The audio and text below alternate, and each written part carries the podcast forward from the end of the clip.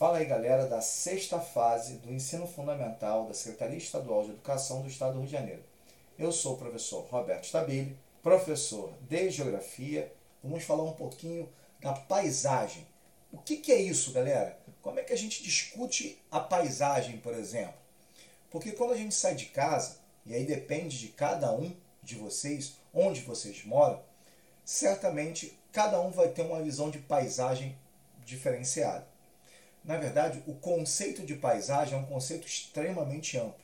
Muita gente coloca que o conceito de paisagem está relacionado a tudo que a gente vê. Né? Ao momento de você olhar para o horizonte e falar assim, tudo que eu vi é paisagem. Sim, na verdade é paisagem sim. Porque paisagem, ela pode ser uma paisagem natural, porque toda vez que eu cito o termo paisagem, a ideia é essa, né?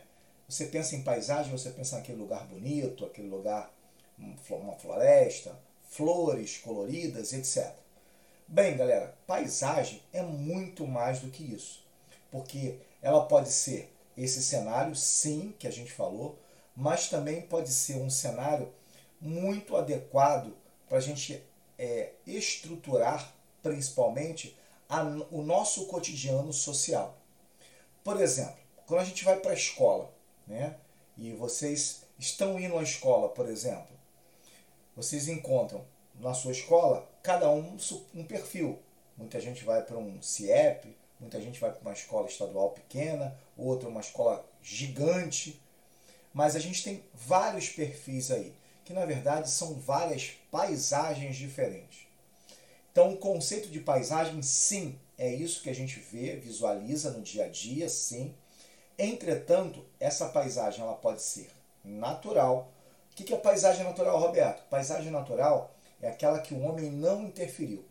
E quando a gente olha a floresta amazônica e vê que o homem não interferiu naquela parte, essa é uma paisagem natural, sem interferência alguma do homem. E nós temos cada vez menos, né, galera? Cada vez menos nós temos paisagens naturais. Na verdade, elas estão sumindo cada vez mais por quê?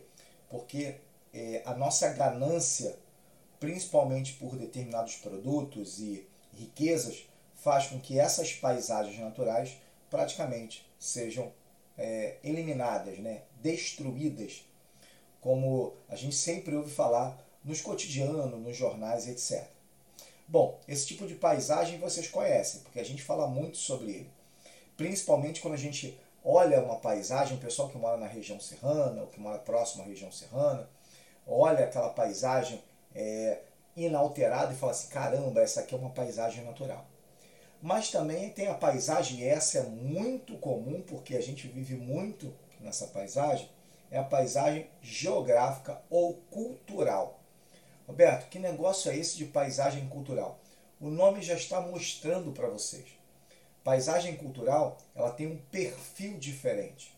Essa paisagem natural, por exemplo, ela tem como característica é, fundamental a intervenção do homem sobre essa paisagem. Quando o homem, por exemplo, planta um produto X, lá o arroz, ele modificou a paisagem para plantar. Quando o homem, por exemplo, bota o gado ali, desmata e coloca o gado, ele também modificou a sua paisagem para colocar o gado, a pecuária. Se o homem constrói uma cidade, também ele modificou essa paisagem. Ele construiu casas, ele construiu prédios, ele construiu ruas. Então a gente chama isso de paisagem cultural, de acordo com a cultura de cada um. E a gente vai falar daqui a pouco sobre isso, um pouco mais sobre isso, porque é, a gente visualiza isso no mundo muito forte quando a gente olha países diferentes, com seus monumentos históricos, com a sua história de uma certa forma. Quando eu olho, por exemplo, a Torre Eiffel, por exemplo, em Paris, quando eu olho a Estátua da Liberdade nos Estados Unidos, que é um símbolo, quando eu olho Cristo Redentor no, na cidade do Rio de Janeiro, todos esses elementos são elementos culturais, são paisagens culturais, são paisagens alteradas, construídas, na verdade, que têm essa influência do homem sobre o meio ambiente. Então, no próximo bate-papo, galera, a gente vai falar bastante sobre isso e fazer uma comparação, principalmente sobre paisagem cultural. Galera, um grande abraço, até o nosso próximo podcast, até a nossa próxima conversa.